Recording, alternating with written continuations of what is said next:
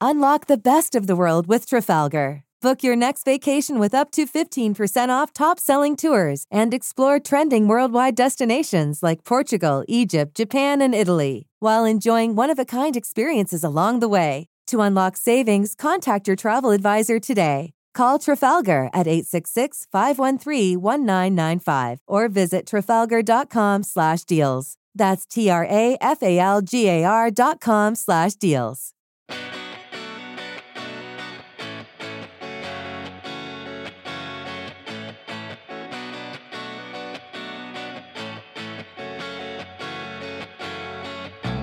Alrighty, welcome into the Celtics Lab podcast. I'm your host, Cameron Tabatabaie, joined as I always am by Alex Goldberg and Dr. Justin Quinn.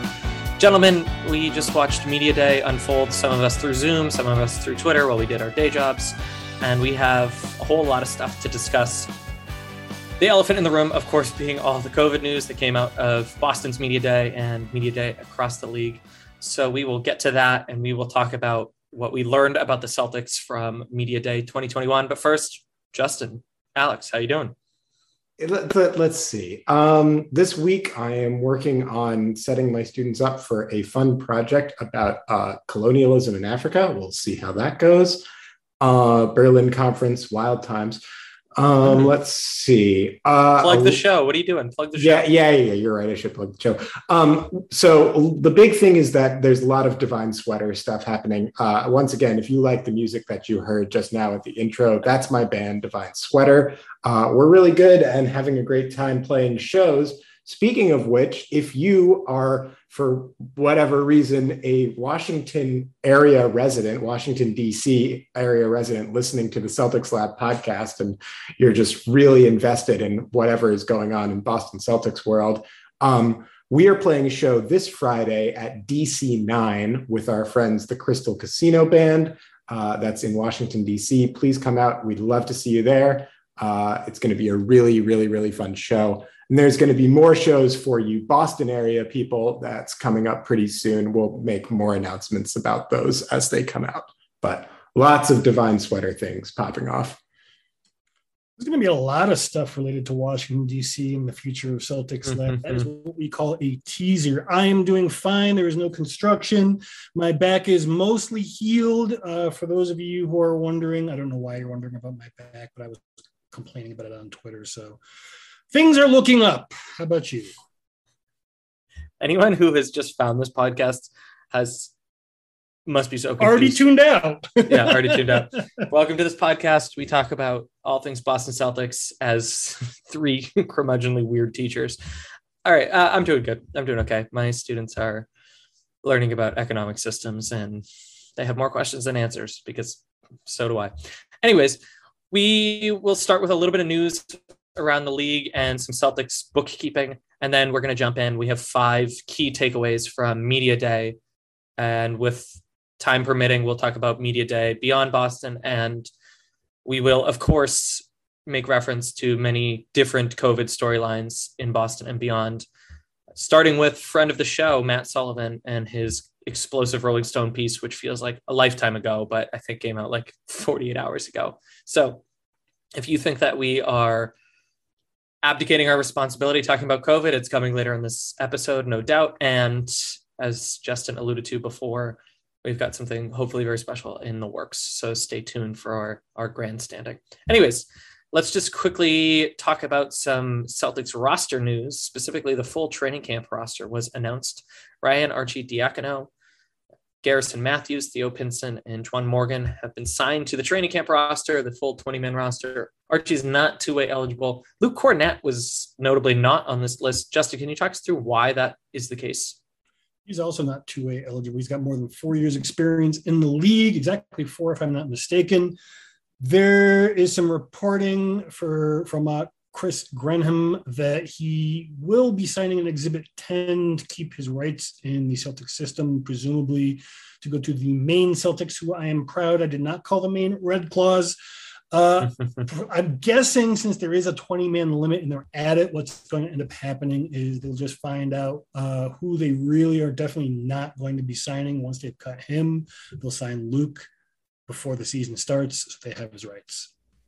And to that effect, Justin, I think one thing to keep an eye on is that um, Ryan Arcidiacono and Garen, Garrison Matthews very much kind of do the same things. Uh, they are both guys who can come off the bench, hit a corner three, take a couple of dribbles, but not too many dribbles. They're not particularly great on defense, but if you need mm-hmm. a plug and play corner three shooter for about you know six minutes of game time, they're perfectly fine at that. So I would bet if we're just looking at this 20 man roster and who's going to get cut uh, in order to sneak Luke Kornet on for those purposes, it, it's probably pick one between Arcidiacono and Garrison Matthews.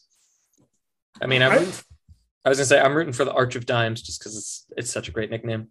I'm rooting for Garrison Matthews just because he may not be great at defense, but he really, really tries. He can shoot. He's got a little bit of size, so he can play up a bit. He's, he's probably the most flexible player of them all. And like, if you're going to have this guy on the, or any of these guys on the roster, it's going to be somebody you want to be able to kind of fill in when you need them.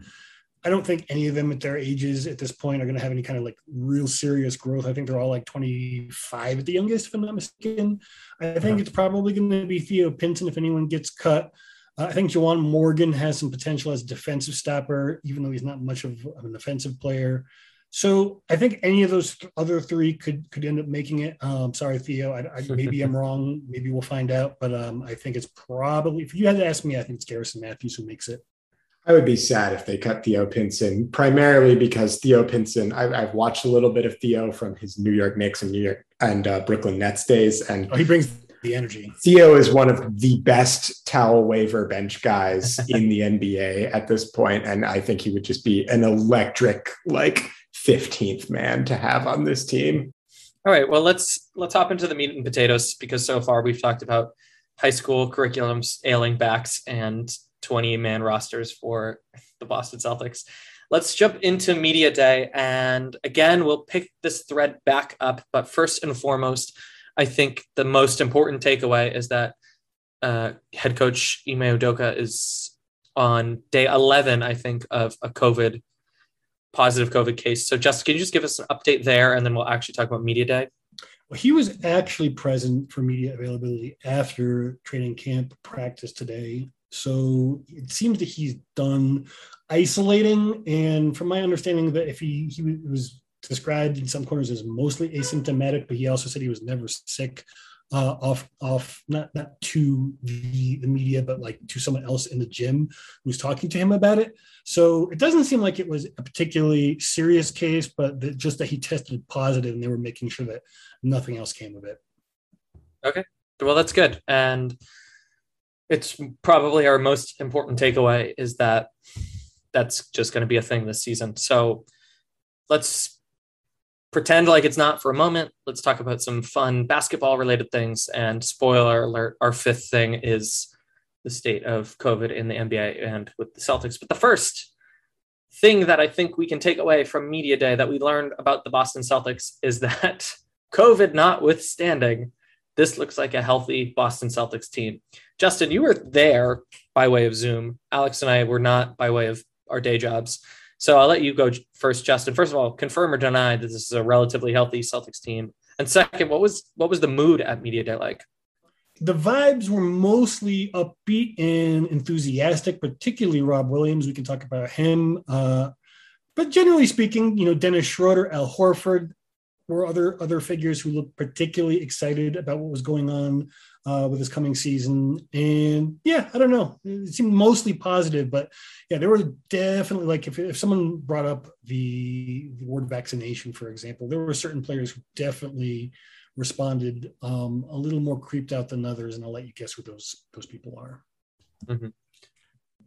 Yeah, uh, in the brief bit that I did watch while I was supposed to be working, one thing that stood out to me is just how much happier Al Horford is to be back in Boston. That guy. So, some reports came out yesterday saying that when the Thunder told Al last season that they were planning on uh, trading him, which I think came as a shock to exactly nobody, uh, Horford specifically was interested in going back to Boston. And it didn't work out during the season, but it did work out um, obviously in the offseason with the Kemba Walker to OKC for a cup of coffee trade. Um, and Horford just seems so excited to be back on this team. Uh, I think he really can serve well as a mentor for the Jays. I know I've kind of said this ad nauseum, but he he's pumped to be back in Boston, and I think the guys are pretty pumped to have him back as well. I mean, I'm. I think that the culture reset is huge. Um, so I don't want to stray away from the fact that Jaylen Brown's wrist looks really healthy. I think that that's huge, considering what the fate of this last iteration Celtics was uh, vis-a-vis losing to the Nets in the playoffs. Um, I'm pretty pumped that Jaylen is healthy. It looks like Juancho Hernangomez is healthy. Justin, yeah, he confirmed that basically he has no no issues with his, his lingering, well, not lingering shoulder issue. Also, I believe today is Juancho's birthday, so happy birthday, Juancho! Absolutely, it's Tuesday when we were recording, just in case you were confused. Cool, very feliz cumpleaños, Juancho. Uh, alrighty, so I think that that is given the state of the Celtics last year, all the COVID and all the disruptions, a clean bill of health, coach notwithstanding, feels like a really important takeaway from what is otherwise kind of a silly day. The second takeaway that before before we do the second oh, sure. takeaway, I just want to mention also that um, Rob Williams I you you got that big contract extension in the offseason, buddy. I think you have enough money now to buy your own Gatorade rather than taking it off the table. I'm just throwing that out there. he loves that stuff, man. He really, really does. Hey, you gotta have a thing. Everyone's gotta have a thing. I'm so sick of the Lopez brothers and their mascots. I think stealing the promotional fake Gatorades is is a great bit. All right. Uh, thing number two. Coach Ime Udoka's accountability came up several times in interviews. There were mentions not only that Udoka is, I guess, a bit of a hard ass. Jaylen Brown said that he has his quote unquote full attention, but there was some implicit, I don't want to say slights at Brad Stevens, but you can't not think about who used to be these players' coaches. So, Justin, I'm going to go back to you. Am I overreading that this is praise for Udoka and a bit of a telling on Stevens, or this is all about Udoka's style? I wouldn't say it was. It didn't at all feel to me like it was telling on Brad Stevens.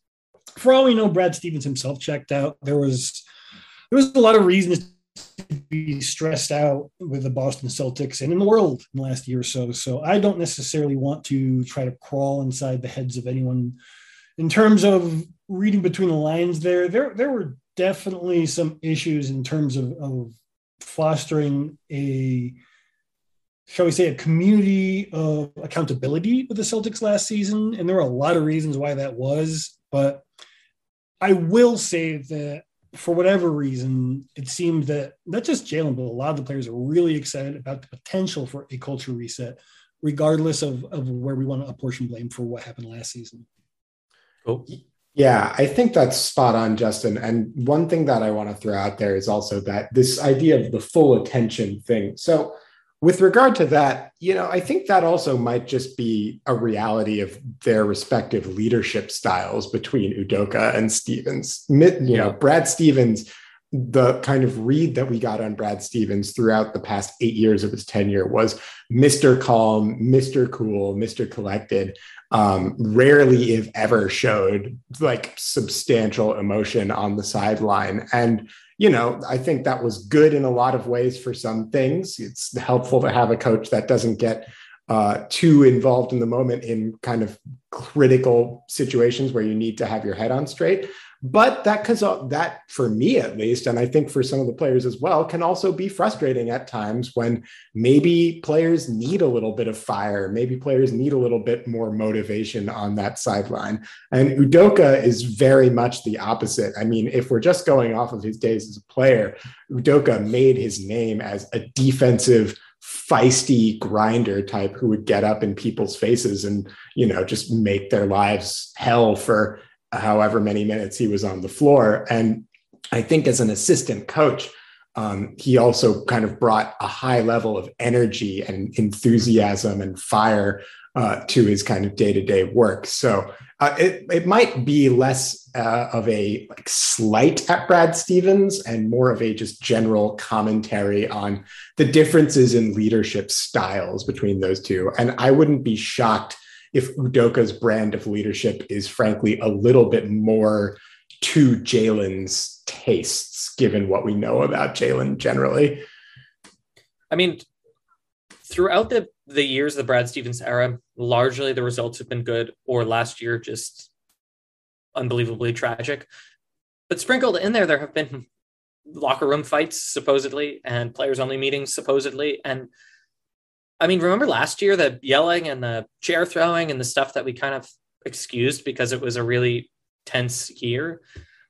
I wonder if that uh, stuck with the players maybe more than it stuck with us. And so this idea that there might be, it's such a overused way of framing things in sports, but like an alpha leading the locker room by way of a coach. No offense to Brad, I don't know that he was the guy to really snap things into place in a way that maybe someone with a stronger voice or a more imposing leadership style might be able to. I don't that that's really conjecture on my part. I, I don't know if it's uh, necessarily that so much as it, even in a normal course of events through a long tenure with a team, eventually people start to tune you out. And there's yeah. that Larry Bird quote that we've discussed on previous podcast that coaches have about three years. I mean, we're talking about, you know, he, I think he was basically referencing Bill Fitch, which is one, a Hall of Fame coach. And maybe, maybe one day Brad will be a Hall of Fame coach. Probably not, considering as much as he was a very successful coach in his time with Boston, yeah. didn't necessarily do Hall of Fame things. But I mean, if a Hall of Fame coach can have something, someone like Larry Bird say that about them, who he still credits as one of the most important influences in Bird's career, uh, I think there's just something about where if you hear somebody's voice all the time, you just start to tune them out. Yeah, I mean, I never listen to you guys when you talk on the podcast. That's about right. All right, thing number. it's funny because it's true. Thing number three, uh, and I. This was my takeaway. I picked this one. Marcus Smart's enthusiasm for being the top point guard. It got brought up a lot. He liked to talk about it a lot. He seemed, per usual, like he was driving the energy and the enthusiasm at this event. But I suppose on this podcast included, there was questions about whether or not Smart would be the lead point guard at least on the outset of the season, and it seems like that answer, that question has answered itself. So, Justin, again, I'm going to go to you just because you were tuned in most to media day. Am I right that that is something that was heavily implied, or am I overreacting? I mean, he's getting the ball. He, it's yeah. his it's his job to lose to start he was probably the most positive about that and what he can do. Uh, crucially, he also framed as how he's going to get the ball to where I think I'm going to paraphrase here. It needs to go Jaylen and Jayson. So yeah. that is that is super important in terms of everybody really knowing their role. Uh, Dennis Schroeder, uh, as an aside, um, really sounded sim- to similarly echo this. He did not sound like someone who's going to try to be, you know, upsetting the apple cart for personal reasons. Quite the opposite. But there was a little bit of, I don't know how to characterize it, but unhappiness is not quite the right word. Tension, maybe, is the right word regarding smart talking about last season. And I don't know. There was just, there was something there. He, he really made it clear he's ready to move on. And as much as I think everyone, like the, the whole cultural reset, whether they said it explicitly or not, there is a great enthusiasm as a thread between all of the interviews that I witnessed uh, about the excitement for next season, which is itself pretty exciting. Cool. Uh, Alex, I'm, i want to stick with the smart thing. And I just want to point out that he hasn't really been the starting point guard in a basketball setting since college. And lots of that is not because he hasn't earned the job so much as the Celtics went out and got starting point guards on the trade market. So, where do you read this smart point guard situation? I mean, I have been in on this basically since the off season started. If you'll remember back to a couple of previous podcasts, um, I love it. I think Marcus's natural position is point guard, and so I have been waiting for this day for a little bit. Um, I think that you know he hasn't gotten the opportunity to play starting point guard full time for any season really that he's been on the Celtics, except maybe the second half of his rookie year after they traded Rajon Rondo, but that team was very bad.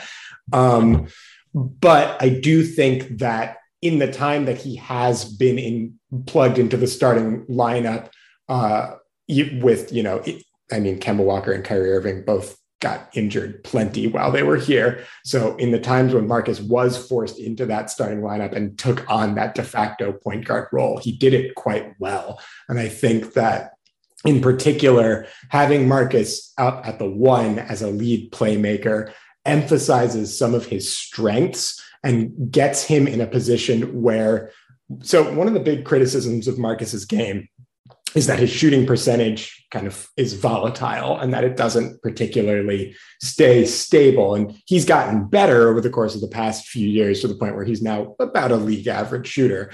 But a lot of Marcus's shots come in like end of possession situations where he's had to watch somebody else dribble around for you know 15 seconds and is getting the ball in a late clock situation with somebody closing out on them. And you know marcus smart eh, has dramatically improved as a shooter but those quality shots are just very hard to hit for anybody who isn't an elite shooter. Marcus smart is not an elite shooter. He's a decent shooter. So i'm actually really excited because Marcus initiating the offense hopefully means that he's going to be in less of those situations where he's the yeah. bailout guy, where he's the guy um, who takes the shot when everything else breaks down, because he's going to be driving some of these initial actions. Um, I think I'm. I think one thing that I am keeping an eye on is can Marcus improve his end-to-end foot speed because he's mm-hmm. he's never really been the fastest guy on the court except for when it needs to get a chase down block in the Eastern Conference semifinals. Um, but I think if Marcus can kind of work on building up his speed with the ball and general his in general his tightness with the handle, I think this has the potential to unlock a side of Marcus Smart's game that could push him. And here I'm getting into an interesting place I think it could push him, if everything goes right, into the fringe all star conversation. I said it, it's out there. cool. I love that. I love that so much. Whoa, I'm just going to let that float in the air for like a minute longer because it's so fun to think about. All right. Uh, wow, cool. Uh, so, another takeaway that I had that now doesn't feel as important, no offense to Dennis, is uh, that Dennis the Menace seemed really happy to be in Boston. He seemed really honest with his time he was one of the few players wearing a mask, which we will talk about. But shelving that, and Justin, I'm going to have you go first again. It does seem like A, Schroeder, very happy to be there. B, very happy to specifically be part of this organization. And C, I saw it reported that the the Jays were in on his free agency push. So confirm or deny, Justin, and then also, what do you think that means?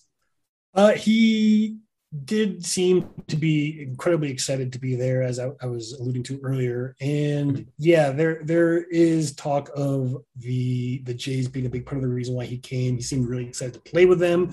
Again, this is something that bodes well for you know kind of like the hierarchy recognized in the team from the outset, less questions, less potential for things that have derailed promising Celtic seasons in the past uh, he said he wanted to be there for a long time, and I'm not sure if he how aware he is of the, how the CBA limits how he would be able to be paid with the Celtics. So uh, maybe yeah. a long time for him is a very relative term, uh, like beyond the trade deadline. Maybe that's a long time.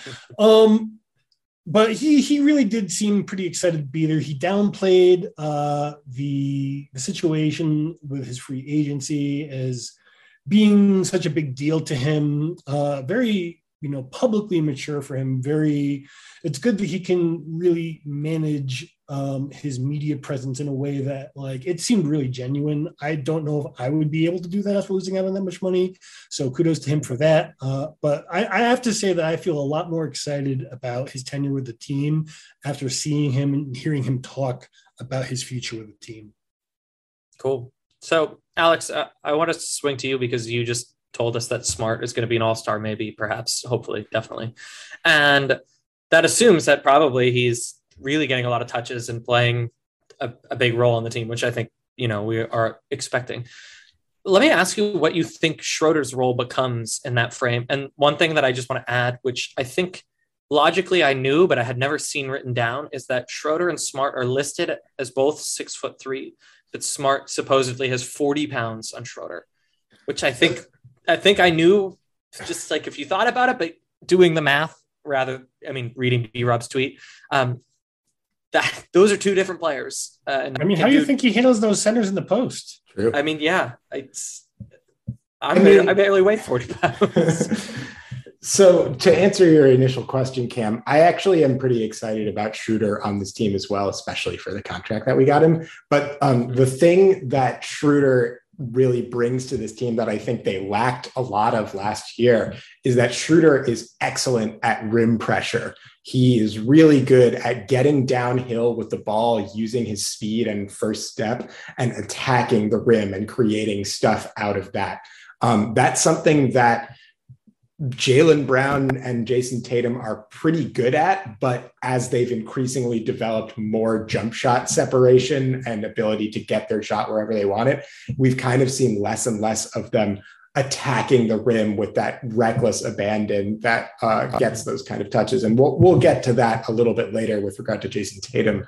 But um, Schroeder, uh, by contrast, is all about attacking the rim. That's his primary offensive focus. And I'm pretty excited for him to come in as a six man and bring that rim pressure. I also think that there's a reasonable chance that Schroeder will close a lot of games depending on kind of what the matchup is looking for. If the C's need somebody on the floor who can bring that kind of pressure, I wouldn't be shocked to see a lot of closing lineups with Schroeder, Smart, Jaylen, Jayson all on the floor at the it. same time.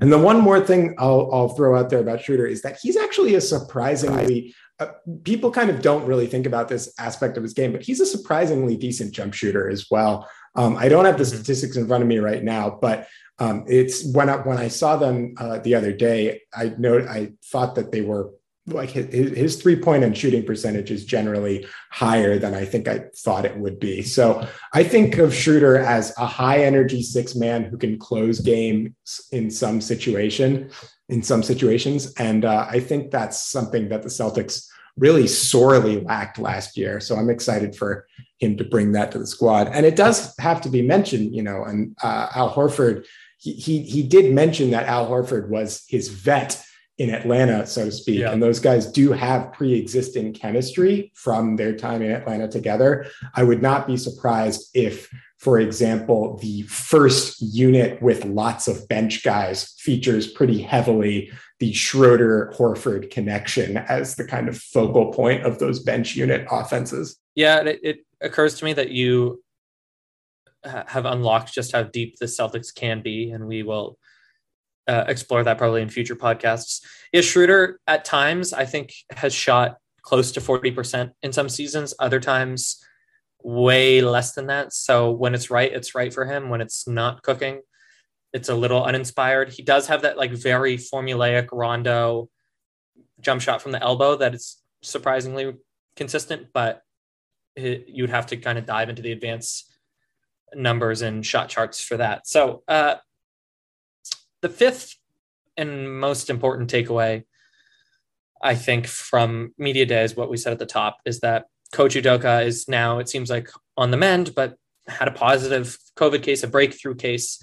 And the takeaway for me that we're going to pause here to talk about, not just from a Celtics frame, but overall, is that this is going to be a season perhaps very much so defined by COVID and safety protocols and missed times and all that comes with that. So, my fifth takeaway that I have on my list is that I just wrote COVID stuff. Um, so, let's pause here. Let's talk about first what we think we know about the Celtics and their vaccination situation, legally, what the situation on the ground in Boston is. And then also, we'll open it up to the rest of the NBA. That, that'll be our pivot point because that was the prevailing story for most people, I think. Uh, Justin, I'll let you go first because, again, just from like reporting the news, what do we know about COVID and the Celtics? So we do know that they are again going back to that Sullivan piece. Uh, they are one of the teams that are mentioned to have multiple holdouts. We don't know all of them for sure. There may be something to do with who is wearing a mask on media. There may be not because I mean it's it seems there there were a, fair mix of people who were and were not uh, wearing them. Some of whom mentioned um, having been vaccinated in the past, but The one thing that I do want to draw attention to is this style of messaging, which was not just the Celtics, it was around the league. People, it sounds like the, the players union maybe sent a memo and people were just kind of, you know, echoing it in solidarity, regardless of their own personal feelings. Um, you know, in that Sullivan article, uh, Grant Williams talks about how even though he has been a one of the, the handful of you know vocal advocates for the vaccine, that there was this just general it's a personal decision kind of a thing, and yeah, it's not a personal decision. I wrote an op-ed. I'd never write op-eds uh, on Celtics Wire, talking about how you know it's public health, and public health decisions are by their very nature not personal decisions. There is no stretch of the imagination in which it is a personal decision. It is a personal decision that you make for yourself, absolutely. And we, we need to respect people's agency when we try to get people to consider the vaccine. But if we want to see more players being vaccinated, we don't want to hear these, you know, tepid, uh, uninspiring, and frankly disappointing responses from players then we need to recognize that there are real world impacts from people choosing not to do this. And as Udoka's uh, situation can show, you can pick it up and you can spread it, and that can kill people. You know, I have family members who just got out of the hospital. Praise be whatever you pray to that are no longer uh, in imminent risk of losing their life because of that kind of behavior and that kind of attitude. So I just want to really push back hard on the idea that it is a personal choice. It's a personal choice for you to make it or not, but it's a personal choice that affects lots of other people. And so, in the sense that it's personal, it's only personal on whether or not you want to give a crap about the people around you. Now, mm-hmm. I'm off my soapbox. Just to get back on the soapbox for you there, Justin, I completely agree. And, you know, to put this in perspective that maybe some other people might understand, um, from a legal framework, there's the, there's this concept that many people kind of grapple with over the course of their understanding about the United States and what rights you are guaranteed by mem- by virtue of being a United States citizen. And there's much ado about this in the history of Supreme Courts and other laws and precedents and things like that. But in general, the guiding rule of thumb that you can apply to almost any legal situation when it comes to stuff like this is that is something which I believe you quoted in your article, uh, your op-ed the other day, which is uh, your right to swing your fist ends at my nose. I love that quote, and I think it's a really, mm-hmm. really effective way of summing up exactly what this whole personal responsibility dilemma, if you will, is about. You your your rights to dictate your own life and to make your own choices only go as far as your inability to affect other people's lives and choices. The second that your choice messes with somebody else's life, that is when it no longer becomes your individual choice to make. It is when it becomes you infringing on other people's legal rights to safety, to health, et cetera, et cetera. It's a pretty um, simple concept, and it just really, to be evading people, and it's got to be at this point largely willful. Yeah, I, first of all, uh, I'm in total agreement, and if anyone listening hasn't either read Matt Sullivan's Rolling Stone piece or closer to home, Justin's op-ed on Celtics Wire, I, I recommend those very highly. I had I don't really engage with people on Twitter with political discourse. I mean, 240 characters just like really isn't enough to have a conversation. But for whatever reason, I found myself doing that because I think it was an emotional day for NBA fans. And uh, our friend Q Alberti from USA Today and Slam and I love I Q, had, by the way, great guy. We love Q uh, on this pod. I personally love Q. We disagreed a, a number of times, uh, specifically about how to change someone's mind. And ultimately, today, actually, Kent Bazemore's little anecdote that you know, he approached the Lakers. He didn't want to get vaccinated. He felt respected and listened to, and the the calmness with which that conversation was had allowed him to to hear new voices. That's so I, I think interpersonally that's important and critical. What I have a, a tough time with is public figures being a little too chesty about their ignorance. Uh, being arrogant about ignorance is a really off-putting thing. Uh, as a teacher, I I bet you could believe that I feel that in my bones. And for players like Bradley Beal, for players like Kyrie Irving, for uh, Andrew Wiggins to arrive at a, event called Media Day, where the whole event is about communication and sharing thoughts, and to arrive with the existential question of the 21st century with I haven't done my research yet and you should respect my privacy is frankly not good enough. Go live in the woods. You're a public figure. You get paid to be a public figure. This is media day. We're not talking about basketball here. We're talking about media. And for you to roll up as a role model and a well paid one and to arrogantly suggest I haven't made my mind up yet, respects my privacy, misses the mark of who you are in this Let picture. me push back gently on that, only because, and I agree with you that from the public figure standpoint, and this is this is something I addressed in that, that op-ed a bit. And even though I agree with you to a certain extent, they did not, with one particular exception, perhaps, uh, which I don't even necessarily want to get into, because the bulk of the, the furor uh, came about because people asked them these questions. They asked them questions about their medical history, which they are not under any obligation to share. And if they Okay. wanted, and they should have been, you know, they they they are not. It's not HIPAA covered. You know, Brian Bernardoni made a point of saying something about this recently, which is true that they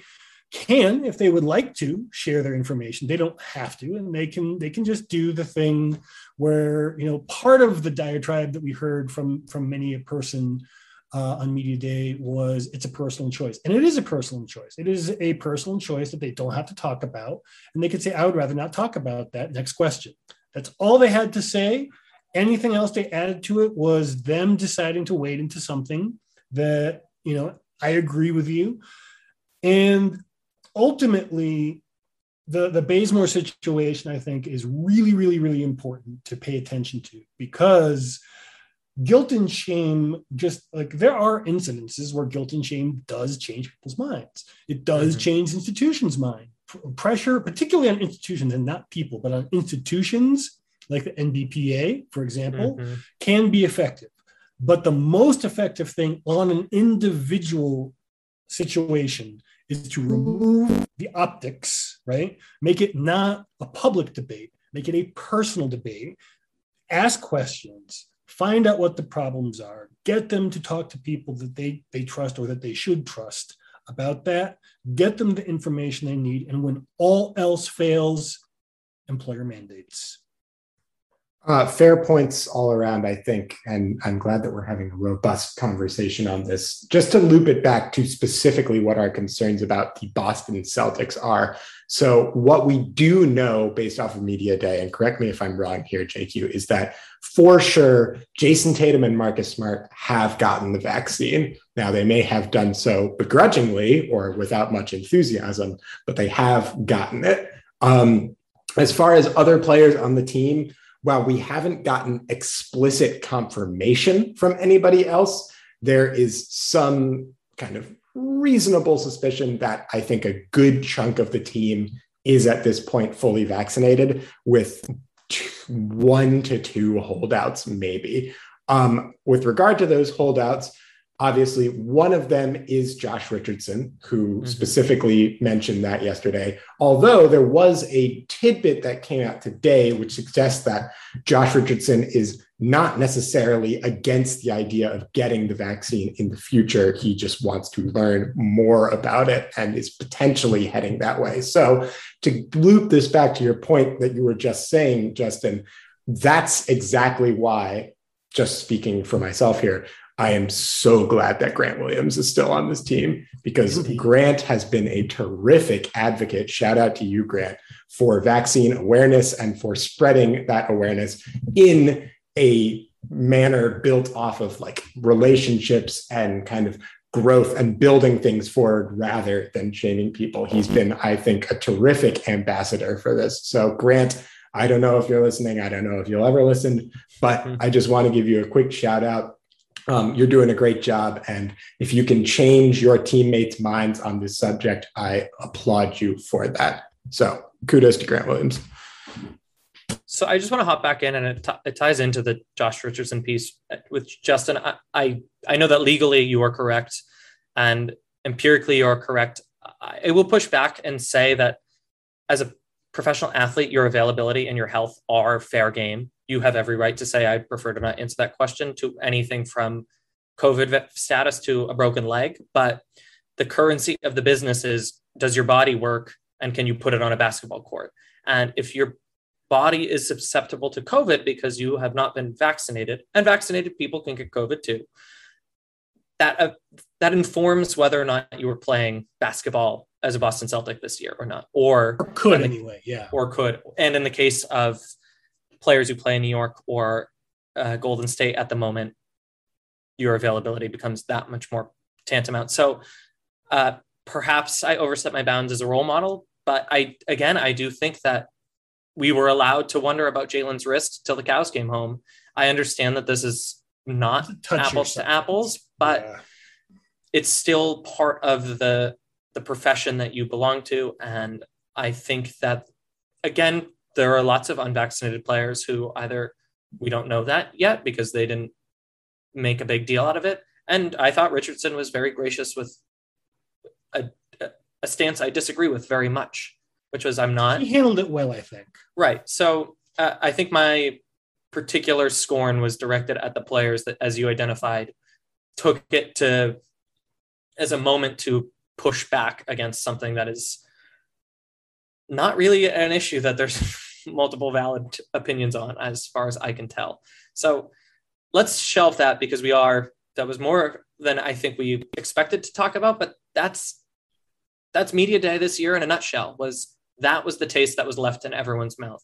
It wasn't jersey patches. The Vistaprint one is ugly. It wasn't. It's really uh, ugly. It wasn't Indiana Pacers uniforms. They were beautiful. It was who has the vaccine, who doesn't, who knows how to talk about it, who doesn't, and from a Celtics frame, I think that that was one of the big takeaways. I mean, the coach wasn't there because of COVID, and across the league, it really did dominate. So we will, humble listeners, talk about this more in the coming weeks uh, by design and by necessity. So we will pause on the COVID stuff and quickly close with just a little bit of other stuff from Media Day across the country.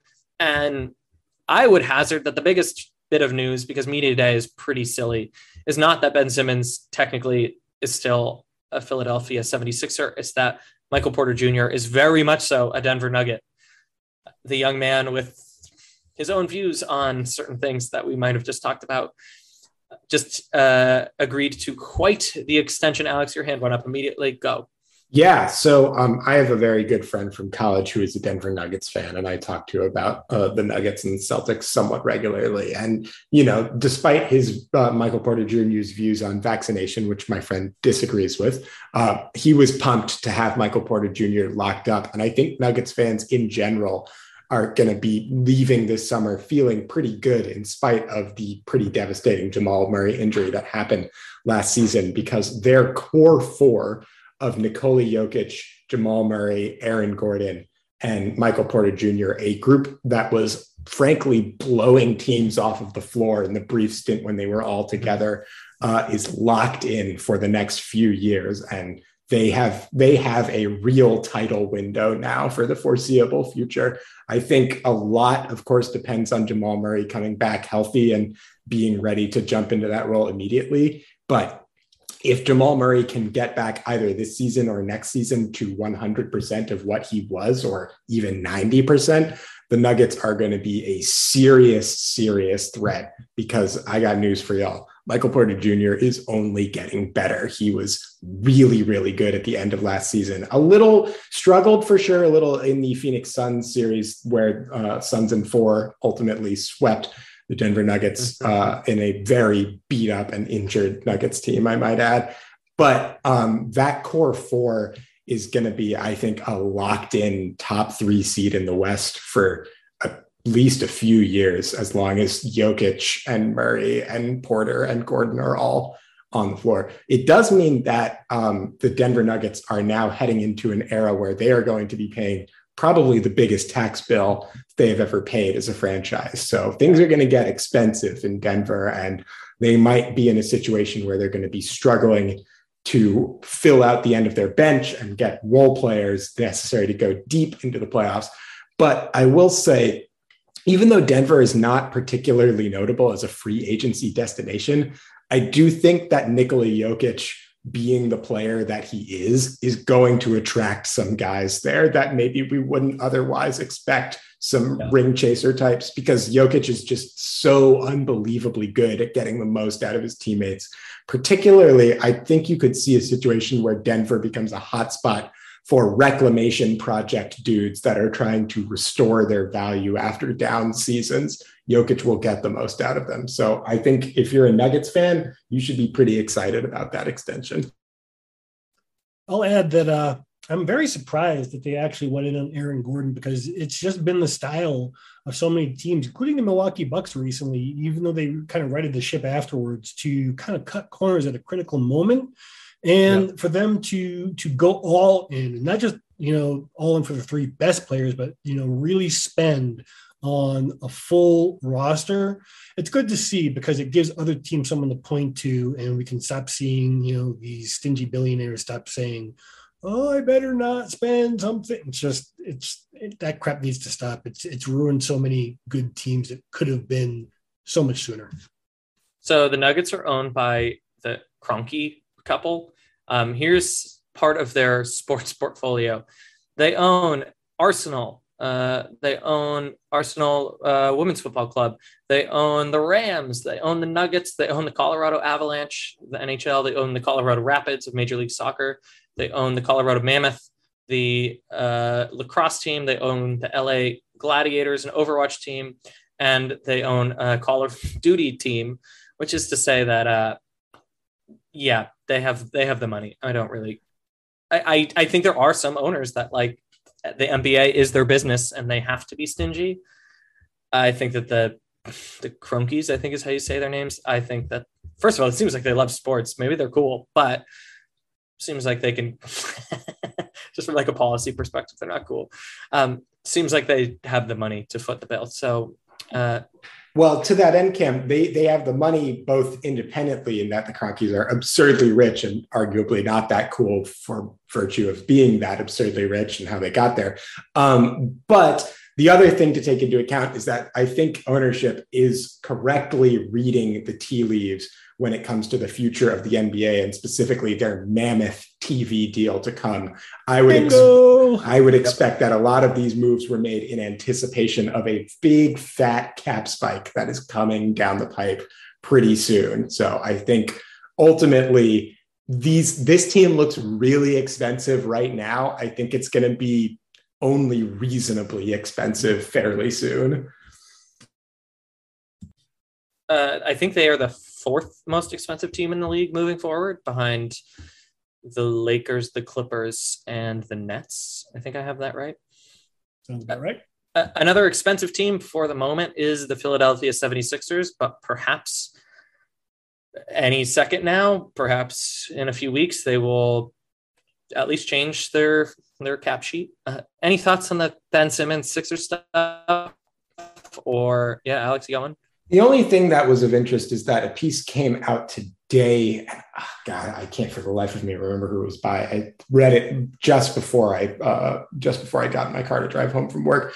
Um, but there is a piece that suggested that the Ben Simmons trade to come is, and this might be just PR on behalf of uh, either Simmons or Philly. I don't really know who, but that it's more being driven by Simmons than it is by the Philadelphia 76ers. And if we think about media day yesterday and Doc Rivers and Daryl Morey putting on a big face and saying they want to have Ben Simmons there for the foreseeable future, and they're hoping that he comes back, uh, that there might be something there that Simmons is more the one driving this trade, and that the that the piece mentioned, I think it was Kevin O'Connor. Now that I think about it, the Ringer, the piece mentioned in particular that Simmons is not necessarily asking out because of animosity or grudges that he is holding towards the uh, organization or because Rich Paul is shadow masterminding this. It's more because Simmons has perhaps correctly read that he's always going to be the second guy in Philly and that he wants to basically go to a place where he can be top dog number one, have a Ben Simmons team. Um, Kings. Yeah, like the Kings, maybe. I don't know, for example. But I mean, I think that that does track, and that kind of tracks with what we've been saying about the Ben Simmons and Embiid relationship for a while now. That ultimately, the best version of Ben Simmons is probably a guy who is the number one guy on a team. Now, whether that team is going to be any good or not, who's to say? But that might inform not only um, kind of how this relationship fractured, but potentially where Simmons could go. Because, you know, if you think about some of the teams that are being listed as possible Simmons candidates, there might be some questions as to whether he is that number one guy. I don't know. I just thought it was interesting. No real developments. I fully expect that Ben Simmons is going to sit out until he gets traded, probably around December or January when more uh, kind of available packages open up. But that that's, that's kind of, that's where my head is at right now. He's never been worth less, and it's not necessarily his fault. It's not necessarily the 76ers fault. I don't know if they really do want him back, want him back. I think they just want him back oh, long enough no. to improve his value. Exactly. To improve his value enough to get something actually useful back. And there's just nobody on the market at the moment who is going to fit that bill, you know? So it's either not have him play or have him play, and have him play is clearly better than not having him play, at least ostensibly. Uh, I just want to reiterate, Ben, if you're listening, I know you're not, but if you are, uh, just you know, keep launching those shots. Come back, throw the ball into the stands every time you touch it. You'll get your way pretty quick.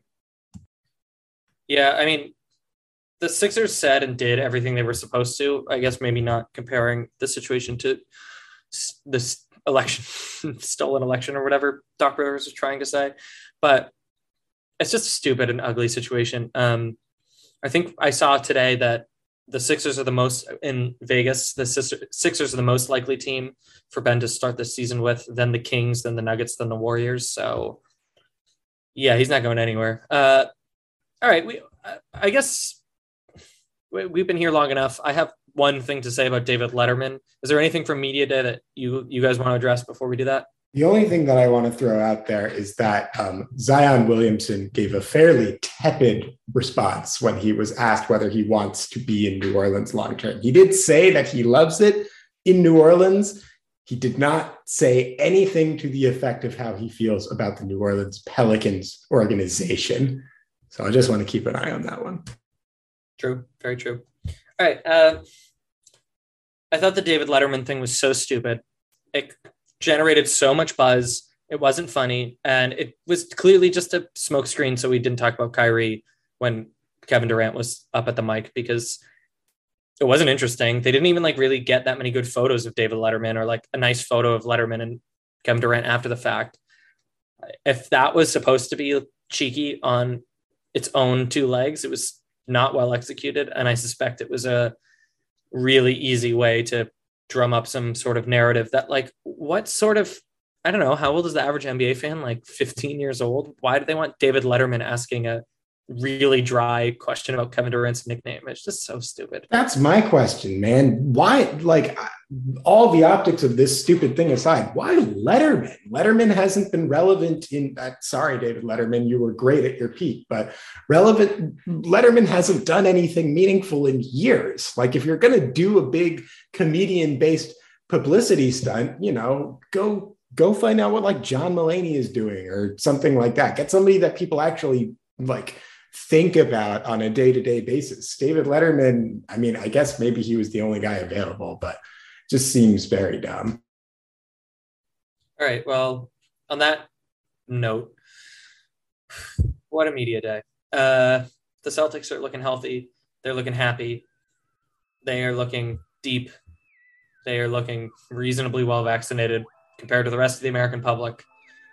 And that is something that we will talk about, if not next week, the following week. So thank you everyone for listening. We, if you haven't noticed, we have a big thing coming up. So please subscribe to this podcast so you don't miss it. If you are in the DC area, go check out DC9 this Friday night to watch Alex slap some bass. And otherwise, we will check you all next week. Adios.